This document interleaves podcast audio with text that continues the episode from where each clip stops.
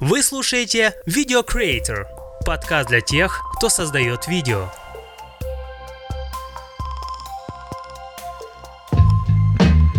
Всем привет, это 15 выпуск подкаста Creator. С вами Роман Надака. Я делюсь с вами э, буднями обычного видеографа, каким-то своим опытом, наблюдениями. Сегодня немножко поговорим про художественность и достоверность в проектах, э, в рекламе, в каких-то медийных проектах, как ставить приоритеты. Э, также поделюсь некоторыми событиями, которые произошли, вот в частности, кто монтирует на Mac, Final Cut. Э, у меня случилось случилась интересная э, история, когда пришло обновление э, Final Cut 10.4.7. Я обновился, после чего запускаю Final Cut, и когда открываешь любое меню, то начинаются какие-то артефакты графической карты. То есть э, картинка на экране начинает очень странно себя вести, ломаться, ну и так далее. Там, э, кому интересно будет, я отправлю видео в канал Telegram, вы сможете посмотреть, э, какая была проблема, но забегая наперед, скажу, что она решена и очень неожиданно, скажем так, откуда, как пришло решение. В процессе попыток решить эту проблему я попробовал обновиться до новой macOS Catalina, которая как раз только-только вот там один или два дня как э, появилась в доступе для обновления. Ну и как бы имея там около 20 гигабайт, кажется, свободного места на своем SSD, я пошел обновляться. Так вот, в процессе обновления а, появилось сообщение о том, что у вас недостаточно места и обновление не может быть установлено на этом компьютере. Единственный выход, который был предложен, это перезагрузиться. Я перезагружался. В общем, так до бесконечности можно было перезагружаться, то есть нужно было что-то делать, оно не продолжало установку, нужно было как-то освободить дополнительное место. Ну и я пошел по сложному пути. Я там через э, режим восстановления заходил в терминал, пытался удалять э, файлы через терминал, но что-то это не очень давало. И в итоге, промучившись очень долго, я все-таки решил сделать восстановление с резервной копии. Просто у меня резервные копии были очень древние, я боялся, что потеряю очень много информации. Но интересно, когда я зашел в раздел резервные копии, то увидел, что оказывается он сделал резервную копию перед тем, как установить Каталина. Позже я узнал, что это новая фишка. То есть Каталина теперь наверное, последующие версии macOS будут делать резервные копии перед тем, как устанавливать, накатывать какие-то обновления. Это очень здорово, потому что я откатился на эту копию, и это как раз был, по сути, шаг э, перед э, установкой. То есть это вот то состояние, в котором у меня был компьютер, даже те файлы, которые я поудалял через терминал, они как бы тоже восстановились. И это очень здорово, я ничего не потерял, кроме, конечно, немножко нервов вот до этого всего. Но вопрос, почему а, Apple не предупреждает, сколько конкретно нужно места или, допустим, сразу перед тем, как устанавливать, не анализирует оставшееся место, не говорит, ой, у вас тут не хватит для обновления. Может быть, это связано с тем, что он делает резервную копию, и он сам не знает заведомо, сколько потребуется э, места для этой резервной копии, хотя это тоже кажется несложный алгоритм, все это можно посчитать, плюс э, количество места, которое займет э, новая версия macOS. И ну, про саму macOS очень много есть уже всяких обзоров и так далее, вы можете посмотреть. Для э, видеографов, в принципе, из обновлений э, ничего такого прям особенного, кроме, может, момента, что теперь можно выводить э, изображение как на второй дисплей на iPad, при условии, что, кажется, если не ошибаюсь, у вас э, Mac э, старше 16 года, ну, точнее, 16 и старше, и тоже там не все iPad поддерживают это, но если поддерживают, то спокойно iPad можно использовать как по Wi-Fi, так и по шнурку, как второй дисплей. Теперь как альтернатива Dual Display. Есть такое приложение Dual Display. Все, кому нужно, тоже могут его использовать. Оно платное. Один раз, кажется, 10 долларов нужно заплатить. В свое время я его купил и использовал свой iPad как второй дисплей. В принципе, в кое-что это мне помогало.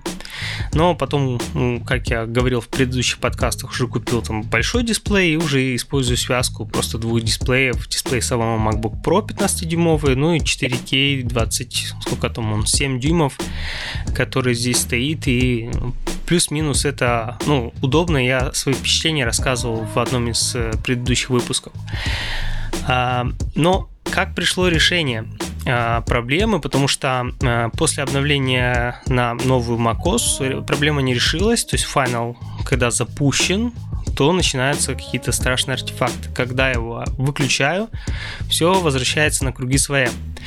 Я решила откатиться до предыдущей версии, то есть я снес просто файл с э, application, с программ э, Final Cut, который был, и вернул с одной из там резервных копий в версию 10.4.6. Ну и думал, что это как раз решит проблему, но нет. Видать, что-то прописалось где-то в библиотеках, в реестрах, я не знаю, но проблема осталась даже при старой версии. Ну, кроме того, успел пару проектов уже обновить до новой версии Final Cut, и они у меня уже не запускались, нет какого-то обратного, обратной оптимизации этих библиотек, поэтому я понимал, что мне придется дальше жить с версией 10.4.7 э, обновленной. Я почему на нее, кстати, очень так э, с радостью, скажем так, обновил остановился, потому что там э, были какие-то намеки на улучшение производительности за счет графической карты. То есть там используется теперь по полный движок Metal, их графический э, Apple, и это якобы должно было ускорить рендер и так далее. Но очевидно это было не с, не с моей картой, и у меня ноутбук 2013 года, и я заметил, что проблема, она появляется, когда включается моя дискретная видеокарта. То есть, когда внутренняя, там, HD 4000 на чипе Intel, то проблем нет. Я даже практиковал такую штуку, когда м- раньше у меня был ноутбук, у которого была проблема именно с дискретной э, видеокартой, и я ставил утилитку, э, которая принудительно могла переключаться между встроенной графической картой и внешней. Ну, точнее, как бы интегрированный в чип, или же отдельный чип, э, который впаян как э, дискретная видеокарта. Утилитка называлась GFX Card Status, и с помощью нее я переключался на встроенную, запускал Final Cut, и да, проблема была решена. Я думал, таким образом решил проблему, но появилась вторая. Оказывается, когда ты подключаешь второй монитор, любой внешний, то он не может выводить изображение, то есть работать со вторым монитором просто на встроенной видеокарте. То есть э, есть э, требование, чтобы уже работала дискретная видеокарта, и по сути мой монитор, который я как бы для проектов взял, я его не могу использовать. Ну, как бы это не совсем хорошо. Поэтому я уже пошел на последний шаг, не веря, что это что-то даст. Я написал поддержку Apple, то есть зашел там на сайт э, Apple в раздел Final Cut, нашел там где-то саппорт, выбрал продукт именно Final Cut и написал подробно на английском описал всю проблему. Интересно, что по сути в течение рабочего дня мне пришел ответ и пришел такой ответ, ну, как бы, спасибо, что вы там поделились, мы действительно хотим больше знать информации про эту проблему. А можете попробовать сделать следующее. Там, зайти в настройки, в универсальный доступ, и там есть в разделе э, мониторы галочка там, уменьшить прозрачность. Ну и также они там скрин приложили, тоже можно увеличить контрастность. Вот эти галочки, если стоят, убрать их и посмотреть, решена ли проблема, будет вот эти артефакты или нет. И я это сделал, да, проблема была решена. То есть убрал, у меня стоят только галочка уменьшить прозрачность, и когда я ее убрал, то есть все, никаких э, артефактов, все нормально работает, э, дискретная видеокарта работает, второй дисплей тоже нормально подключается, все хорошо, и это прям вот так вот. По сути, одной галочкой решением многих э, трудностей, которые возникли вот с таким вот несчастным обновлением, которое забрало у меня потом несколько часов, много э, стресса, ну, как бы я не сильно по таким поводам прям стрессую, но все же переживал, потому что были проекты на этом ноуте, которые, они у меня все запыкаплены, это очень успокаивает. Э, я перед тем, как обновляться, все бэкапил, самое важное, и у меня некоторые проекты бэкапятся еще в Creative Cloud, и поэтому ну, когда-то был уже научен. опытом это отдельная тема. Э, например, так в двух словах скажу, может быть, я рассказывал, что один из бэкапов, по сути, спас очень серьезный проект, когда я сегодня сделал бэкап э, ночью, а утром ноут просто украли и все. Ну, то есть как бы с проектом и а надо было отдать уже вот э, в этот же день. И, по сути, я полез в бэкап и там с другого компьютера, с другого ноута уже все это сделал и отдал. Это в том, что очень важно э, делать бэкапы серьезных проектов, чтобы не зависел какой-то серьезный проект на какие-то там ну даже не речь идет о каких-то больших деньгах, а о больших усилиях, которые приложил ты, тех, кто организовывал съемки и так далее. Это понятно всего лишь от какого-то испорченного винта, от скачка напряжения, от неудачного обновления, от э, воров, вот банально, да. Поэтому это такой важный урок. А, Еще хотел пару слов сказать тоже о таком опыте монтажа на мобильном телефоне. Правда, не я лично монтировал, моя жена монтировала а, небольшой ролик. Она планировала это делать на iMovie на своем айфоне, но я попробовал посоветовать э, использовать Adobe Rush, программа для видеомонтажа, типа, ну, как раз пример, только а вот такой под мобильный телефон оптимизирован. И, конечно, там, ну, это не полностью премьер, просто он называется Adobe Premiere Rush, просто такая облегченная версия, полностью а, новый продукт, я бы сказал бы, он похож как написан с нуля, потому что там нет прям таких характеристик премьера, э, узнаваемых там каких-то. Э, это профессиональный инструмент, ну, в рамках, конечно, мобильного телефона. Ну и поскольку мы как бы уже и так платим, он входит в подписку. То есть, если ты в Creative Cloud э, у тебя он есть, то кучу всего дополнительного входит и для мобильных телефонов все фотошопы, там их э, версии, кажется, 3 и все остальное, поэтому почему бы этим не пользоваться. И вот она попробовала сделать проект на Adobe Rush, и он очень даже неплохо так зашел. Э, сам процесс монтажа очень удобный. Эм, в принципе, он плюс-минус терпимо работает на iPhone 7 Plus у жены. И единственное, что чувствовалось, что продукт сырой.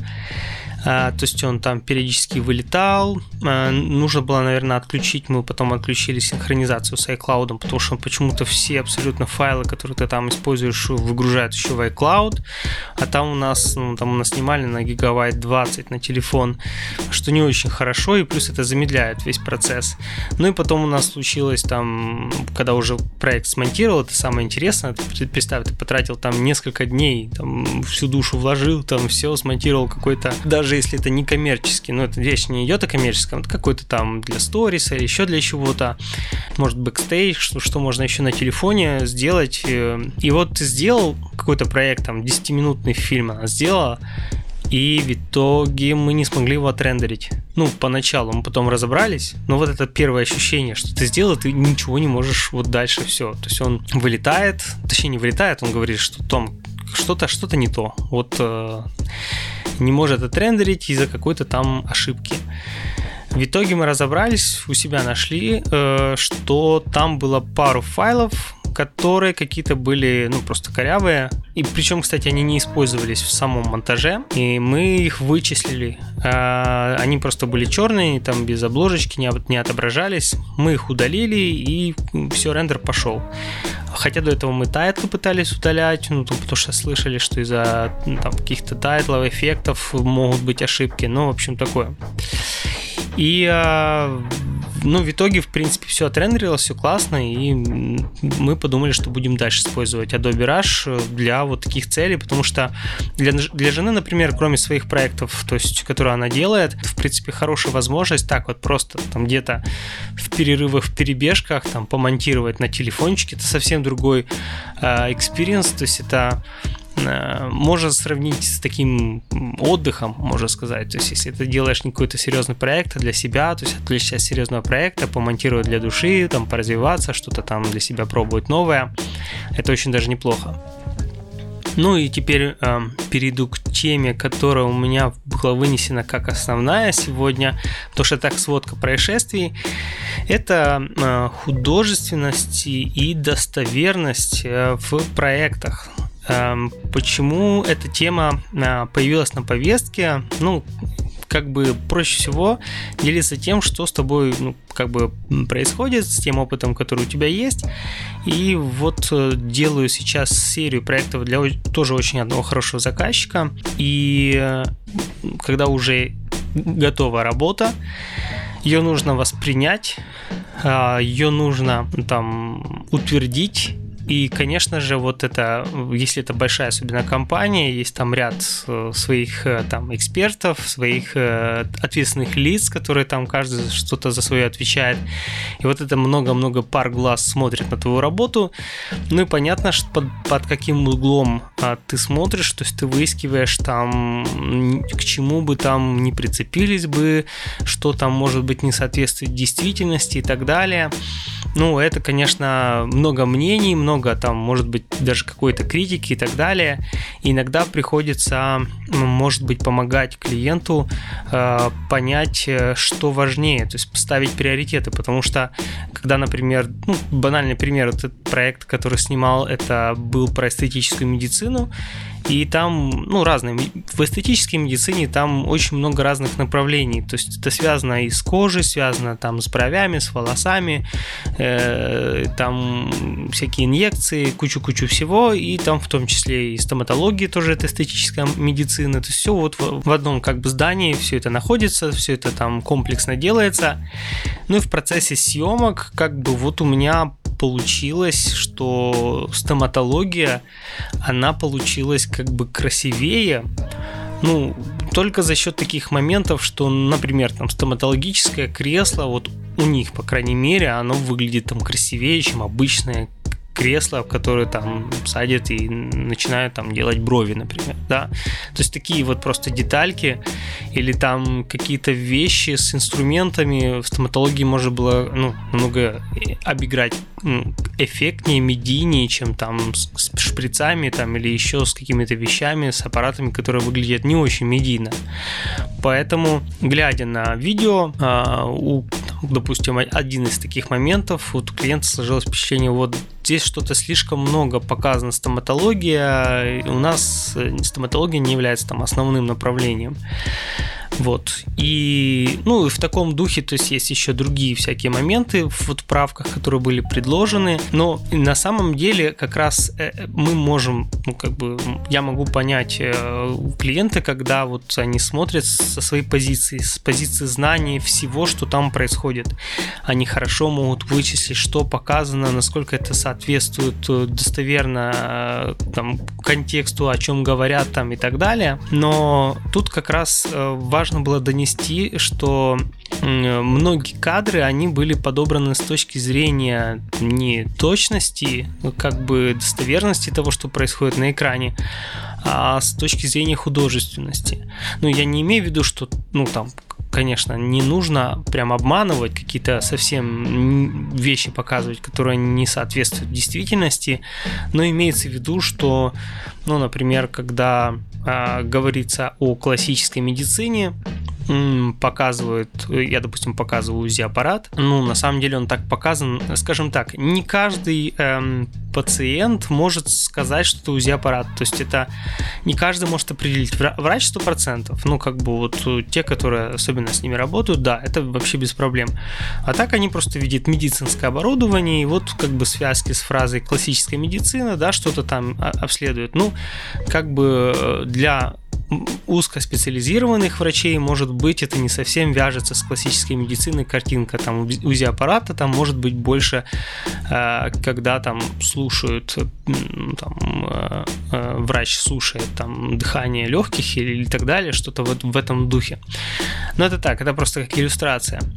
Так вот, чтобы донести вот эту разницу и важность художественности в проекте, я использовал ну, пример сериала «Чернобыль», как ни, ни странно, ни удивительно, но потому что я знал точно, что конечный клиент, вот как бы босс, он э, тоже смотрел его, он, там тоже он ему нравится, и, собственно, это была база э, как наглядный пример, э, потому что сам э, сериал тоже, он как бы, он художественный, то есть это художественный фильм, это не документальный фильм, то есть как бы задача была здесь, ну, больше воссоздать атмосферу, привлечь внимание общественности там к произошедшему, может показать корень проблемы, но, конечно, ну, основная, конечно, цель это развлечь зрителей, заработать денег, поэтому зрелищность здесь, она как бы э, была больше на первом плане, то есть как бы какие-то документальные, э, достоверные вещи, они немножко в некоторых моментах были принесены в жертву.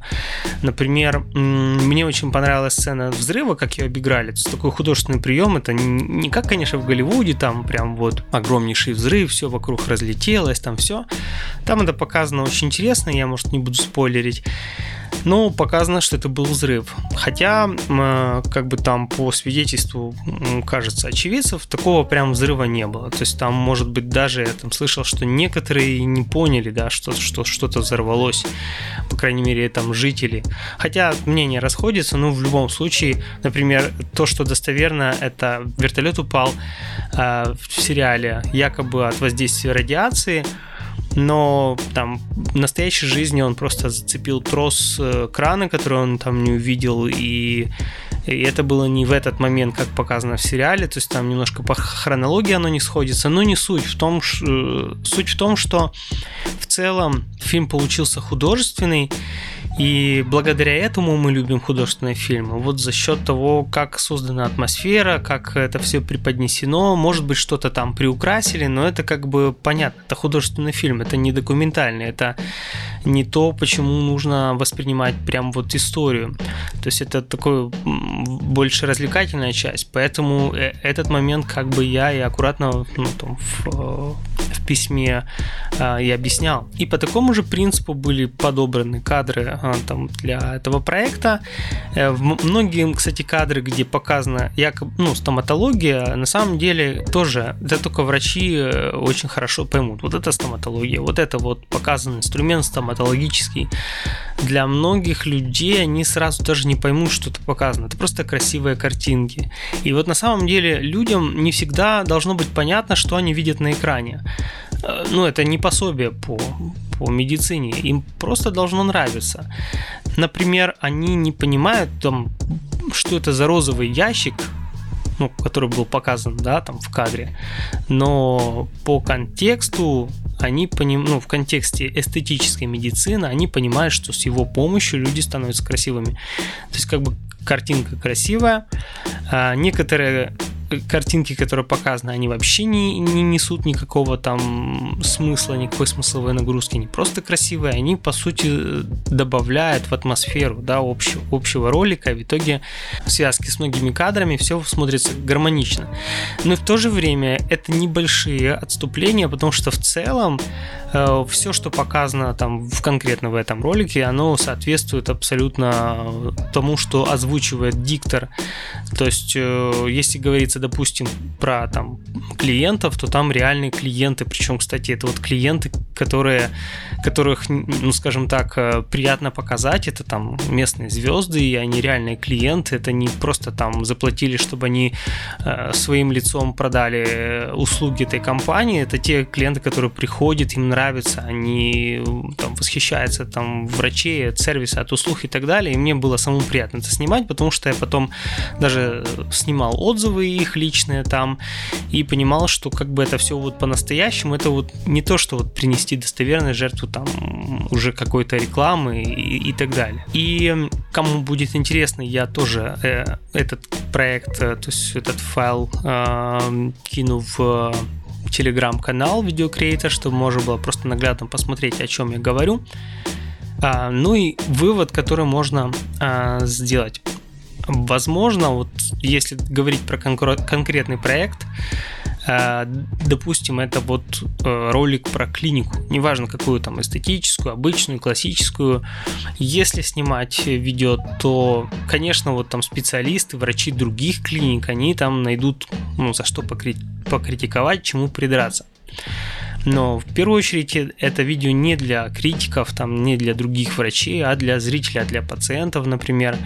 или там для, если другая сфера услуг, для тех, кто этими услугами будет пользоваться. И зритель всегда получит удовольствие, если в приоритет поставлена художественность. Вот. Э, опять же таки, повторюсь, речь не, не идет о том, чтобы где-то что-то обманывать. К сожалению, там в рекламе прибегают и к этому. Вот, но есть какие-то вещи, там, приукрашательства, которые, можно сказать, там, безобидные. Например, если кто видел там, э, как снимают там фастфуд, ну, то его можно просто по-разному подать. Там картошечка фри, если ее просто насыпать вот так вот, вот этот э, конвертик э, картонный, там, как в Макдональдсе, э, это по одному оно будет выглядеть, но если там как прям заморачиваются для рекламы, когда туда внутри кладут поролончик с натыканными иголочками, на эти иголочки аккуратненько насажены эти картошечки фри, оно все такое вот ровненько-ровненько стоит, это вот другой подход. То есть это просто более медийный, более красивый, то есть ты как бы по сути причесал эту всю еду, там поставил свет, чтобы это все было максимально выгодно. И в принципе для человека это никак не меняет суть, кроме как просто картинка становится более привлекательной.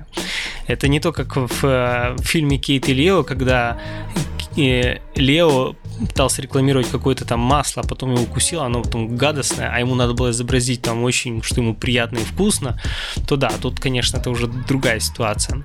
Ну, это все мысли на эту тему. А, дополнительные материалы я выложу в э, группе видео Creator. Уже есть наметки на следующую тему. А, я думаю, что они должны быть интересные, следующие темы.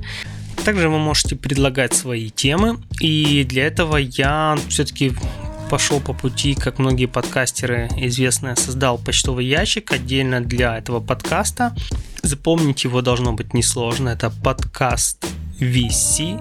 VC это V как гал, галочка обычная, C как... Ну, короче, это не, не WC, не подумайте. А, и все одним словом. Подкаст vc э, собачка gmail.com. Туда вы можете писать свои вопросы, свои предложения. А, может быть, у кого-то есть желание попасть в подкаст, у него есть какая-то тема, которую он там может а, раскрыть, он не разбирается. Может быть, просто есть какой-то опыт. Это можно организовать дистанционно по скайпу, если есть особенно рекодер со своей стороны. Это было бы здорово, и тогда можно а, записать совместный такой подкаст. Ну и тоже напомню, что есть возможность поддерживать проект на Patreon или Patreon, кому как нравится. И э, также большой моральной поддержкой будет ваши комментарии, оценки в iTunes или в тех э, подкаст-менеджерах, в которых вы слушаете данный подкаст. Ну и с вами прощаюсь. До следующего раза.